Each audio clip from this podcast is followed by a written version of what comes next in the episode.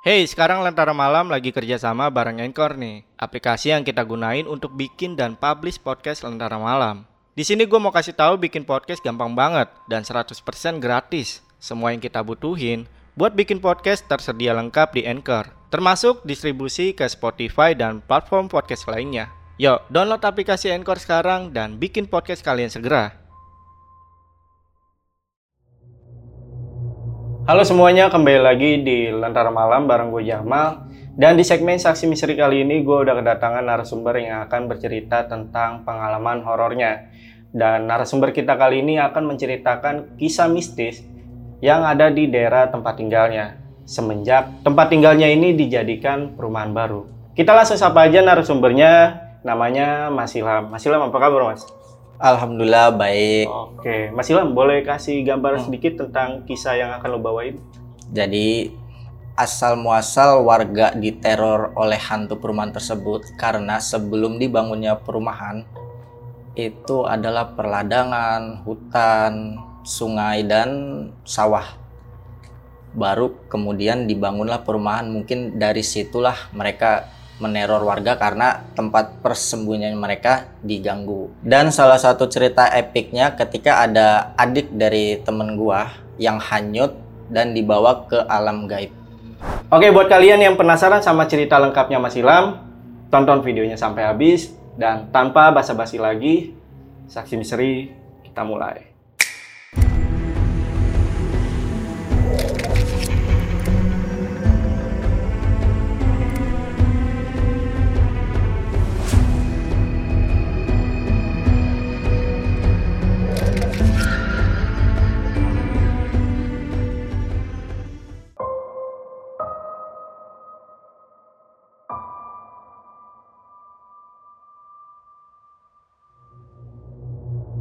Oke, perkenalkan nama gue Ilham Pangestu. Gue tinggal di daerah Serang, Banten. Dan gue tinggal di situ udah sekitar 24-an tahun lah. Jadi pada kesempatan kali ini gue mau ceritain tentang teror hantu perumahan. Jadi gini bang, sebelum perumahan itu dibangun pada tahun 80-an, itu dulunya tanah luas, ada ladang, kebun, hutan, dan sawah beserta lapangan bola dan lain-lain. Cuma dimiliki oleh satu orang, sebut saja Mr. X. Tanah tersebut dengan luas 10 hektar. Nah, pada tahun 90-an mulailah dibangun perumahan yang namanya Perumahan Taman PT-PT, kita bilang itu ya. Nah, pada tahun tersebutlah dimulainya teror. Jadi dari luas tanah 10 hektar itu baru dibangun sekitar setengahnya, kurang lebih 5 hektaran. Dan diambil itu dari blok belakang dulu. Jadi space yang di depan sampai tengah itu masih ladang dan perkebunan. Puncaknya sih pada tahun 2003-2004 ada salah satu pedagang, pedagang sate yang sering berjualan pada malam hari. Padahal sebelumnya sudah diingatkan oleh warga sekitar untuk tidak pulang larut malam karena di perumahan tersebut itu rawan rawan oleh hantu dan ada anjing liar segala macam. Nah pada saat itu pula si tukang satenya ini kayak nggak ngegubris gitu loh bang, nggak ngegubris sama omongan warga.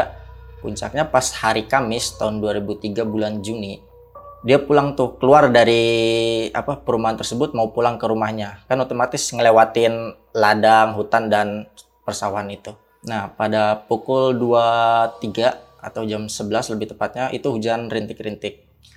Ketika di pertengahan jalan di samping hutan itu dia dipanggil oleh seseorang. Nah, seseorang itu memanggil dia, "Bang, beli sate berhenti." "Ya, Neng. Beli sate berapa?" "20 tusuk." "Loh, kok Neng gak pakai payung?" Kenapa kan ini hujan juga? Neng rumahnya di mana? Saya rumahnya di sini bang. Nggak apa-apa.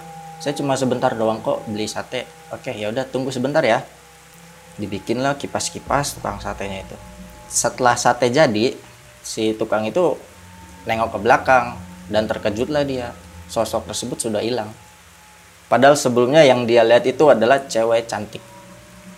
Ketika dia fokuskan matanya ke belakang, di mana di area belakang itu ada hutan, dia fokuskan ke arah hutan itu kayak ngelihat asap gitu bang di hutannya itu. Asap terus abis itu hilang kayak cuma silewat aja gitu. Sup. abis itu dia panik akhirnya dia tinggalin tuh gerobaknya dia lari pulang ke rumahnya. Kemudian besoknya lagi baru diambil tuh gerobaknya. Untuk yang keduanya ini yang dialami oleh temen gue juga sih. Dia dia pedagang batagor. Dia juga agak ngeyel sih bang. Maksudnya udah dibilangin juga jangan pulang larut malam dia masih berani untuk pulang larut malam bahkan jam 2 karena alasan dia pulang larut malam karena dagangannya belum habis-habis gitu. Kita kayak gua sama teman-teman kan masih pada nganggur tuh nongkrong-nongkrong doang nggak beli gitu. Dia pulang jam 2 ngelewatin perumahan. Nah pas masuk ke jalan tanah merah yang dikelilingi oleh hutan dan perladangan itu dia kaget yang tadinya gelap tiba-tiba terang jadi terang kayak pasar hawanya tuh siang, rame, banyak anak kecil, banyak transaksi jual beli, tapi tanpa uang bang. Maksudnya kayak sistem barter. Misalkan beras nih, dibalikinnya emas atau sebaliknya. Nah, anehnya itu nggak ada yang heroin dia. Gue tuh bingung katanya, nggak ada yang heroin gue, padahal anak kecil lalu lalang di situ. Nggak ada yang heroin gue, nggak ada yang nyetop gue pun. Terus gue jalan aja katanya lempeng, gue jalan, dorong gerobak sekitar 10 menit itu udah hitam lagi. Di depan dia itu udah gelap lagi. Kaget dia pas dia nengok ke belakang. Yang tadinya terang itu karena banyak pasar tiba-tiba gelap lagi. Nggak ada apa-apa. Nggak ada apa-apa. Pas dilihat jam jam 4 padahal dia masuk itu ke pasar gaib ya mungkin. Itu cuma 10 menit jadi kayak ada rentan waktu gitu loh perbedaan alam kita sama alam mereka. Dari habis itu besok besoknya dia nggak berani untuk pulang larut malam itu.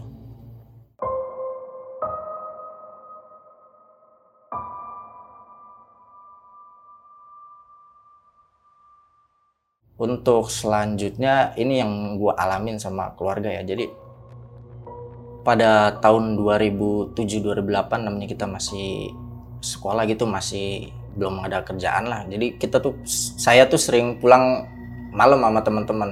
Bahkan jam 10 jam 11 itu masih main futsal. Pulang dari futsal jam 12 jam 1 nah ketika pulang itu saya kalau balik ke rumah jarang mencuci kaki bang. Maksudnya langsung masuk aja udah tidur. Nah saya tidurnya di depan TV sebelah TV itu kamar orang tua saya. Jadi pada jam tersebut saya tuh tidur biasanya pakai training panjang ya sama pakai rompi. Nggak pernah telanjang dada sama kolor itu nggak pernah. Pas jam 2 orang tua saya mau masak beras katanya mau masak nasi lah. Dia bangun lilir kayak ucek-ucek gitu. Ngelihat katanya ngelihat saya. Nggak pakai baju tapi pakai celana kolor. Ke arah belakang ke arah ada dapur sama toilet di belakang. Dipanggil lah le mau ke mana? Le kata ibu saya tuh cuma dia terkejut maksudnya kok nih anak nggak nyaut nyaut sih? Ditungguin tuh lama nggak balik balik bang.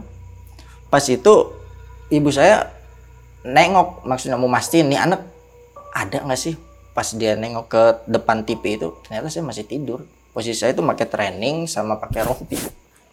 Jadi yang dia lihat itu celana kolor sama telanjang dada.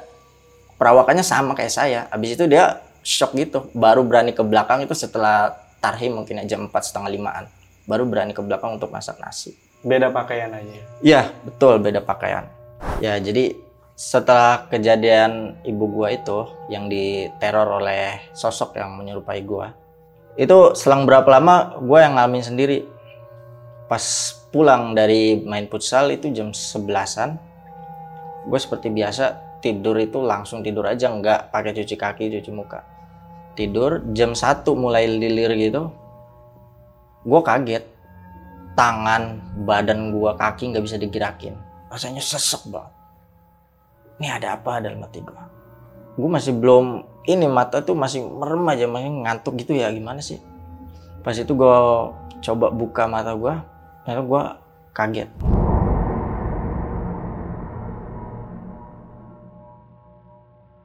Gue tuh ngeliat dari bawahnya dulu itu kakinya gede kukunya panjang-panjang.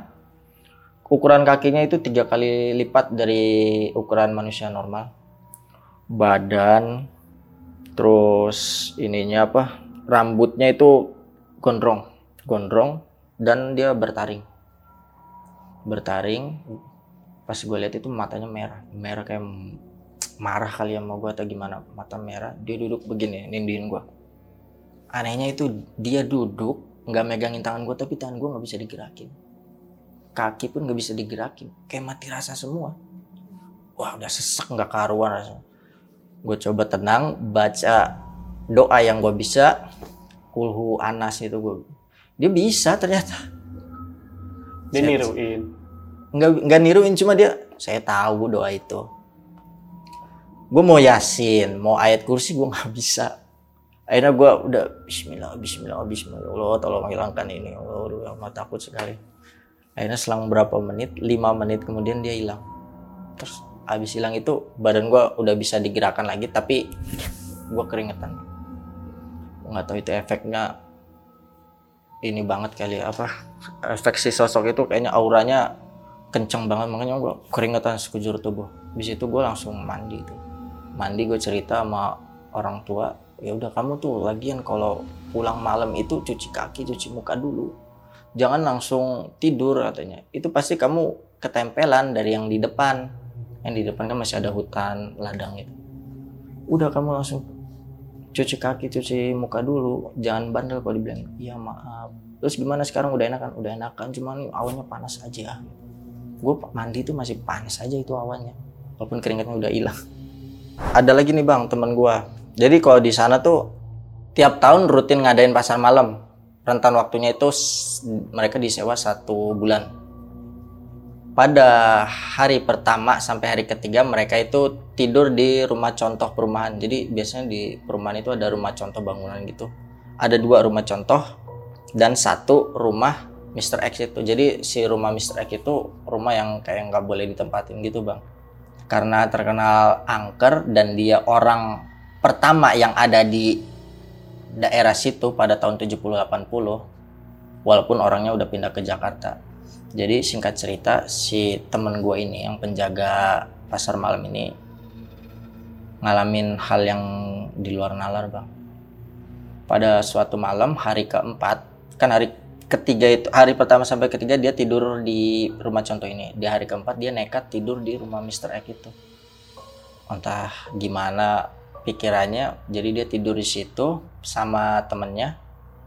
Sekitar jam 11 mulai tidur mereka. Jam 1 atau jam 2 si temen gue ini lilir terbangun gitu. Dia fokusin matanya ke kincirnya dia.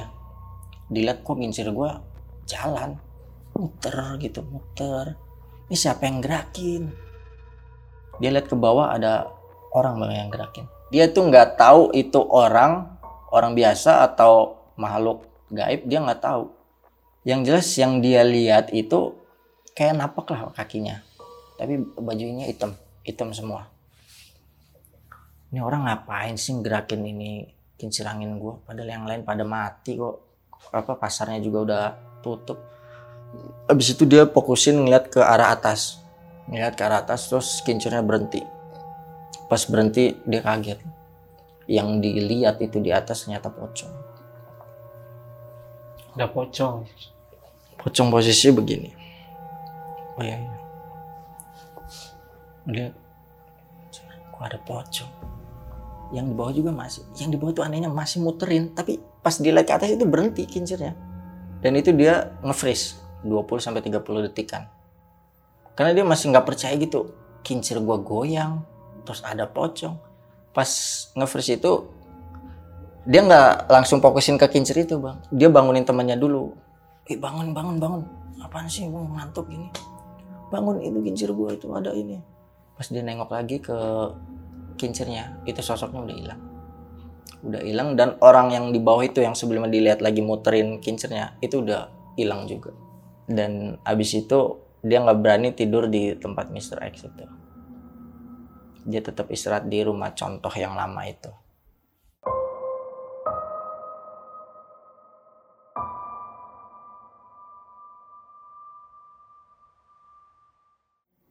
ini pengalaman juga yang gua alamin dan teman-teman gua jadi di sana itu terkenal warganya suka judi, suka mabok, sama kalau cowoknya itu playboy pasti.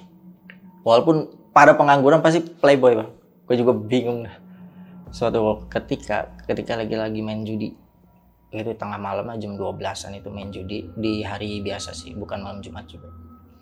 Main judi di gardu gitu. Namanya main judi kan pasti kita diem-dieman bang ya, maksudnya takut ada warga yang bangun gitu. Pas ada yang kalah gitu, kita kan pasti wah anjir lu kalah ya gini harusnya lu melawan kartu ini ketawa gitu dikit dikit ada yang nimpalin ketawanya. Nggak lama ketawa lagi kita tuh. Kok ada yang nimpalin lagi? Tapi ketawanya bukan. Bukan. Suaranya pelan tapi orangnya deket. Habis itu ditimpuk tuh dari atas itu. Uh, atapnya kan pakai seng ya ditimpuk. Teng teng teng anjir siapa yang nipu padahal di situ tuh nggak ada pohon apa pun cuma ada kayak pohon kelapa nggak mungkin udah ditimpuk pakai buah kelapa nggak mungkin udah hancur tuh asbes. Jadi nimpuknya pakai daun jambu. Petuk petuk petuk nggak tahu itu dari mana daun jambunya. Kita nengok dong ke atas ini siapa sih usil banget? Dia ketawa. Rambutnya panjang putih bersih nggak kayak yang di film-film kan kumuh apa. Ini putih bersih tapi ininya ketutup. Ini cuma hitam aja nih kelopak ininya hitam tapi ini ketutup sampai sini. Ini normal enggak enggak normal. Wah, langsung pada lari di situ. Gue masih bingung tuh kok ketawanya enggak tapi suaranya pelan tapi kok deket gitu. Nah habis itu selang berapa lama di situ kan ada beberapa sarana olahraga ya. Kayak lapangan bulu tangkis, lapangan bola sama tenis meja. Pas itu gue main ini bulu tangkis. Ini kejadian malam Jumat sih gue inget banget Jumat Kliwon apa ya. Main bulu tangkis, cepok cepok ketawa-ketawa lah. Terus main terus ada yang ngikutin ketawanya gitu. Pada belum ngeh itu, soalnya rame banget itu. Tak tak tak tak. Anjir siapa sih ini? tak tak tak tak main masih ketawa aja lihat ke atas ikut ketawa masih ketawa posisinya gini nih jadi dia nyender di pohon gitu tuh kaki warga itu nggak ada yang kabur. Maksudnya anjir kunti anjir. Gitu pada kayak happy gitu tuh. Anjir ada kunti. Gua aja ngeliat oh, kayak gini ya. Kuntilanak gua kan sebelumnya udah ngeliat genderuwo oh jadi gini ya kuntilanak yang asli yang jelas itu. Kalau yang ini agak gini nih. Tapi nggak lebar banget segini rambutnya. Rambutnya acak-acakan panjang habis itu dia terbang terbang kayak nabrak pohon gitu gue bingung dah. Tapi pohonnya tuh nggak apa ya pas dia nabrak tuh kayak iya plus plus plus gitu. Udah habis itu udah pada main lagi nggak ada rasa takutnya tuh. Hey, sekarang Lentera Malam lagi kerjasama bareng Anchor nih, aplikasi yang kita gunain untuk bikin dan publish podcast Lentera Malam. Di sini gue mau kasih tahu bikin podcast gampang banget dan 100% gratis. Semua yang kita butuhin buat bikin podcast tersedia lengkap di Anchor, termasuk distribusi ke Spotify dan platform podcast lainnya. Yuk, download aplikasi Anchor sekarang dan bikin podcast kalian segera.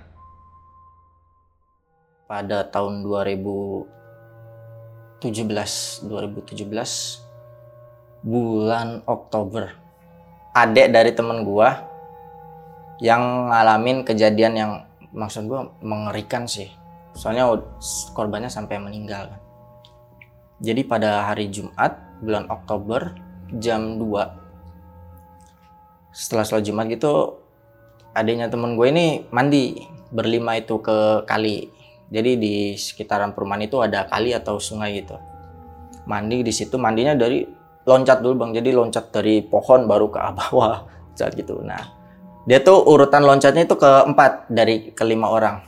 Nah pas keempat itu dia loncat tung ke bawah. Yang nggak nongol lagi. Nggak nongol lagi teman-temannya panik. Wah ini kenapa? Ini pada loncat semua ke bawah truk. Dicari nggak ada. Wah ini kenapa sih si ini kok nggak ada ya? Udah coba minta tolong aja. Minta tolong ke warga. Terus diumumin di masjid anak ini telah hilang setelah mandi di sungai. Tolong bagi warga yang lagi nggak ada kesibukan, tolong dibantu untuk ke sungai tersebut untuk mencari anak tersebut. Kayak akhirnya jam 4 itu warga mulai berdatangan ke tempat lokasi. Pada saat itu juga mulai dicari itu bang. Tapi anehnya nggak ketemu. Jadi kalau sungai yang ada di perumahan gue itu nyambung sampai ke area Banten lama itu bang. Panjang banget. Bukan sungai mati, sungainya ngalir, panjang banget. Nah jadi pas jam 4 itu warga udah mulai berdatangan, udah mulai nyari tuh yang bisa berenang nyari di sekitar sini situ.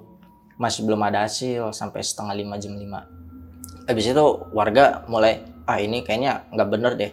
Coba nanti kita habis maghrib minta tolong ustadz atau kiai atau orang pinter deh buat nyari tahu keberadaan mereka. Ya udah. Pada sholat tuh warga habis sholat maghrib kumpul lagi di lokasi kejadian. Pas kumpul lagi tuh awalnya belum dapet sih orang pinternya itu bang. Susah gitu dihubungin orang pinternya dari Banten. Cuma ketemu sama ustadz di perumahan tersebut. Ustadz perumahan tersebut tuh bilang ini awalnya gimana? Dia punya salah atau enggak sih sama yang lain kok bisa begini? Anak-anak si temennya yang korban itu bilang enggak nggak ada apa-apa kita nggak ngomong apa-apa kok cuma mandi-mandi aja. Ini pada izin ke orang tua nggak? Izin katanya. Izin ke orang tua izin. Cuma nggak tahu Pak Ustadz pas dia loncat nggak muncul lagi. Ya kita panik katanya. Kita cari nggak ada makanya kita minta bantuan. Ya udah gini aja sekarang kumpulin uh, anak didiknya Pak Ustaz dikumpulin tuh dipanggilin oleh warga anak didiknya. Buat ngaji itu bang. Habis isa tuh ngaji. Ngajinya itu lama bang. Sampai jam 10 malam apa ya mulai pengajian itu. Baru jam 10 malam itu mulai dat mulai datang si orang pintarnya itu. Dia pakai sorban pakai peci gitu. Pak ini tolong so anak saya nih kata si ibu korban. Anak saya ini belum ketemu loh kenapa emang bu? Iya setelah mandi di sungai ini belum ketemu. E, itu kenapa kronologisnya bu? Ya nggak tahu pak. Itu kejadiannya cepat aja gitu. Yang lain pada loncat loncat. Balik lagi dia pas loncat nggak nongol lagi. Sebentar sebentar ya. ya ini udah di ngajin udah tuh. Di samping tuh ada ustadz juga ya ustadz warga setempat yang ngaji sama anak didiknya. Dia tuh langsung kayak gimana ya? Jadi ada kan kalau mau ke sungai kan ada tanah-tanah gitu ya yang mau ke bawahnya itu. Jadi dia diambil tanahnya terus ketok-ketok gitu bang. Ketok-ketok-ketok. Akhirnya ngobrol dia tuh. Ngobrolnya tuh gue lihat kayak ngobrol sendiri. Tapi nggak tahu kenapa dia tuh kayak ngobrol berdua gitu. Gue nggak tahu dia ngobrol sama siapa entah ngobrol sama gaib atau gimana. Yang jelas dia ngobrol aja setelah diketok-ketok tanah itu. Ngobrol panjang lebar abis itu balik lagi ke dia nimbrung lagi ke keluarga korban dan ustadz yang lagi ngaji itu bilang apa ada hasilnya nggak jadi gini salah satu dari anak ibu ini kenapa belum ditemukan karena disukai oleh siluman buaya. Bukan raja siluman buayanya, jadi ada anak-anak siluman buaya yang menyukai anak ibu ini. Aduh, terus gimana ini bisa selamat gak? Apa anak saya masih hidup? Anak ibu masih hidup katanya, cuma beda alam. Maksudnya gimana Pak Ustadz? Ya beda alam Bu, jadi kalau di alam kita ini kita nggak bisa ngelihat mereka. Cuma kan tadi saya makanya negosiasi itu saya bisa nembus ke dimensinya mereka itu anak ibu masih hidup lagi maksudnya lagi main-main lah di sana gitu lagi dimanjain sih katanya kata si apa orang pinternya itu lagi dimanjain terus gimana pak ustadz? Ke depannya ini anak saya bakal selamat atau enggak? Nanti bu ya saya nenggok lagi ya untuk cari jalan keluarnya. Setelah itu dia ngetok-ngetok tanah lagi. Keluar si itunya apa si sosok silumannya itu ngobrol-ngobrol lagi. Kita tetap orang biasa nggak tahu kan itu dia ngobrol sama siapa gitu kan.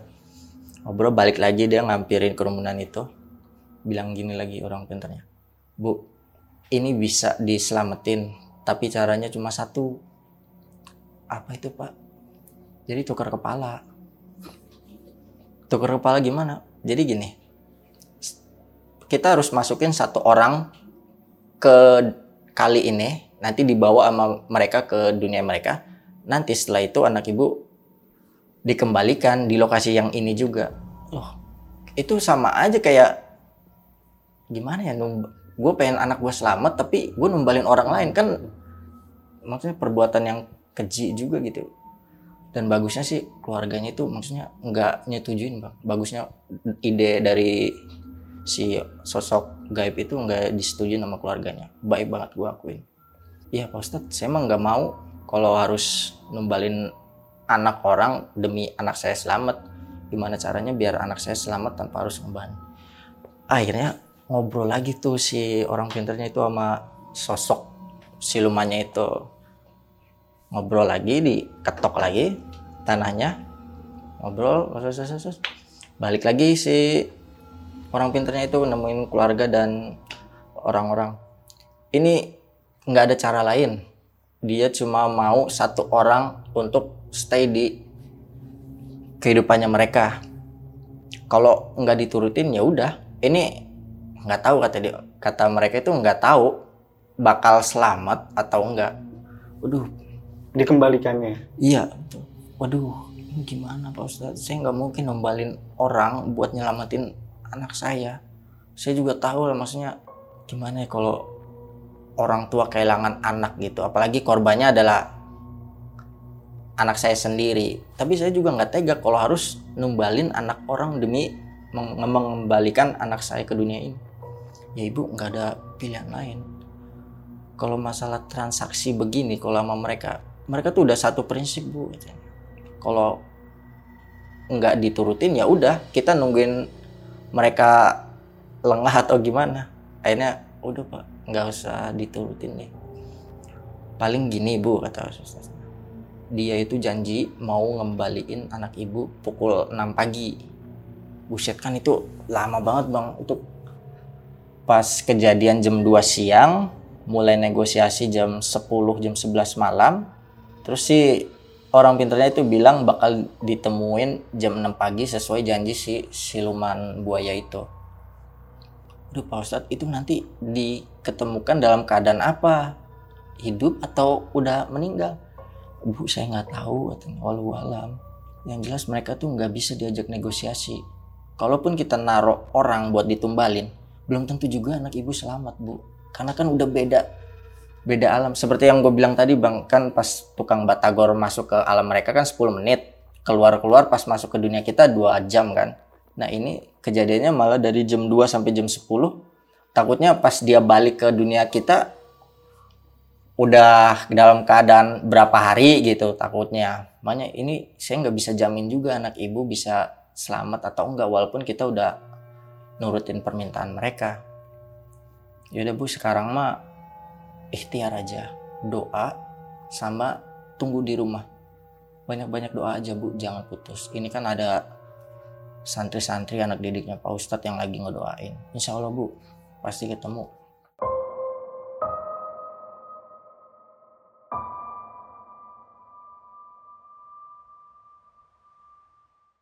Nggak lama baru tim SAR datang gue agak kecewa juga ya. Kejadian jam 2 baru datang itu jam 11 tanggal 12 lah.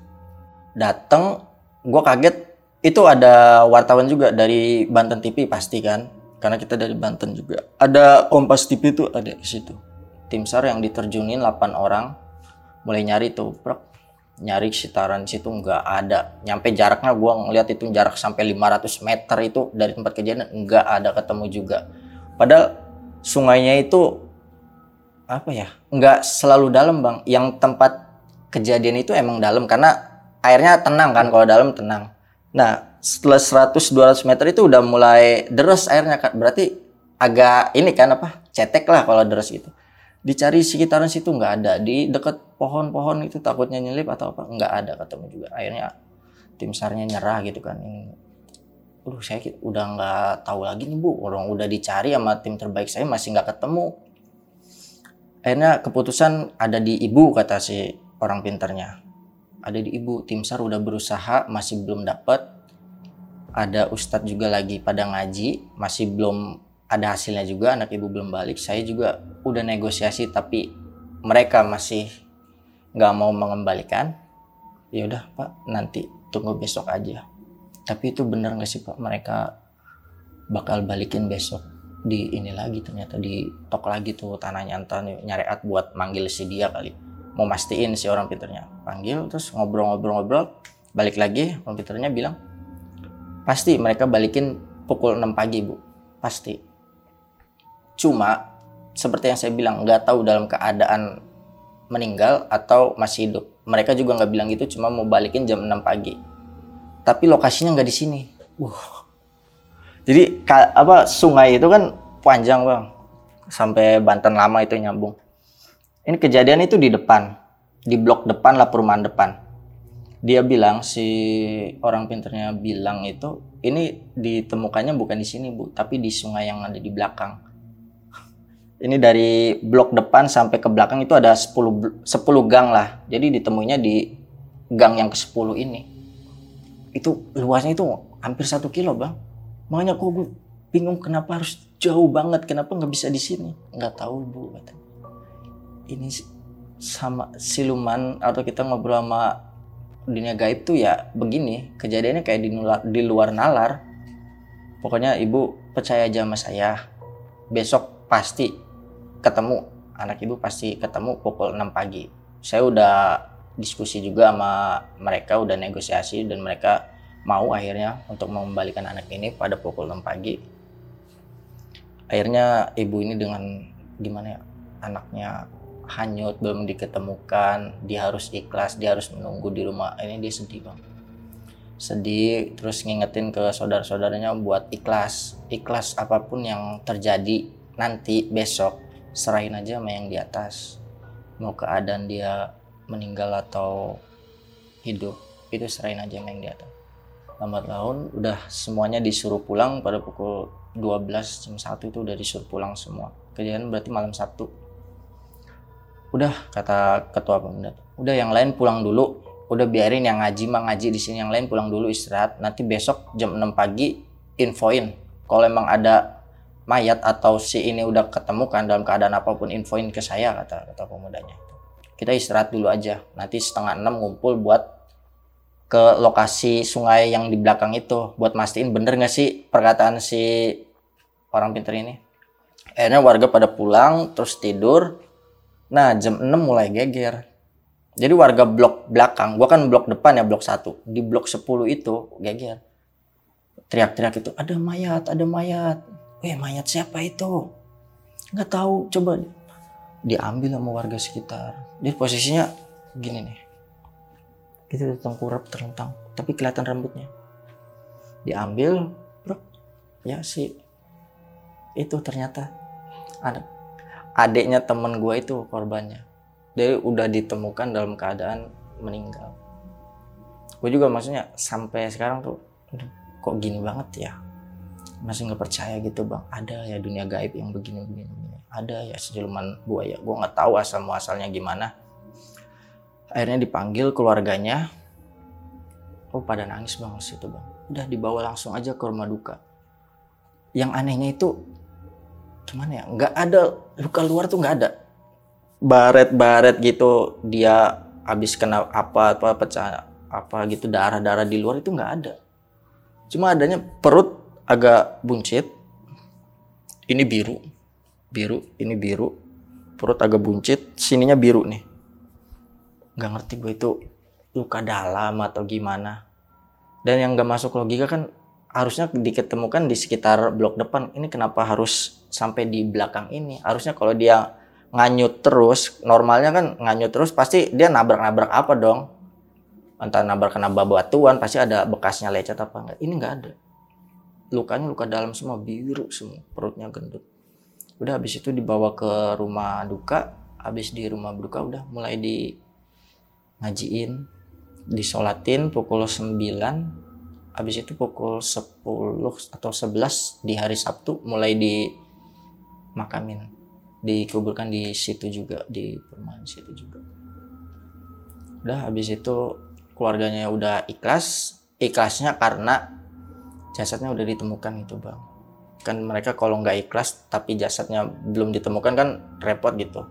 Ini untungnya jasadnya udah ditemukan walaupun keadaan meninggal keluarga sudah ikhlas semua sudah di maafkan juga lah kalau misalkan si korban ada salah atau apa.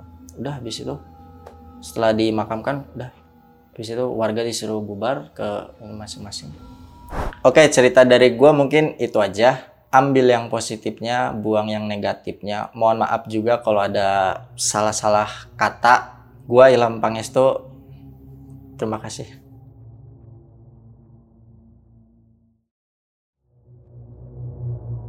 Oke itu tadi cerita dari Mas Ilham dan sekarang kita bakal tanya-tanya tentang cerita yang udah dibawain sama Mas Ilham.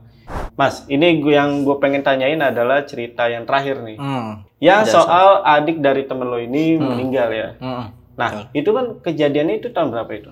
Tahun 2017 bulan Oktober hari Jumat bang. Lebih Oke. tepatnya pukul 2 ya setelah sholat Jumat. Dan itu kan lo tadi sempat singgung kalau misalkan itu kan eh, kejadiannya rame banget ya. Bahkan ada wartawan segala macam. Nah itu lo sempat ngelihat ada apa beritanya di media ada di Banten TV waktu itu gue lihat.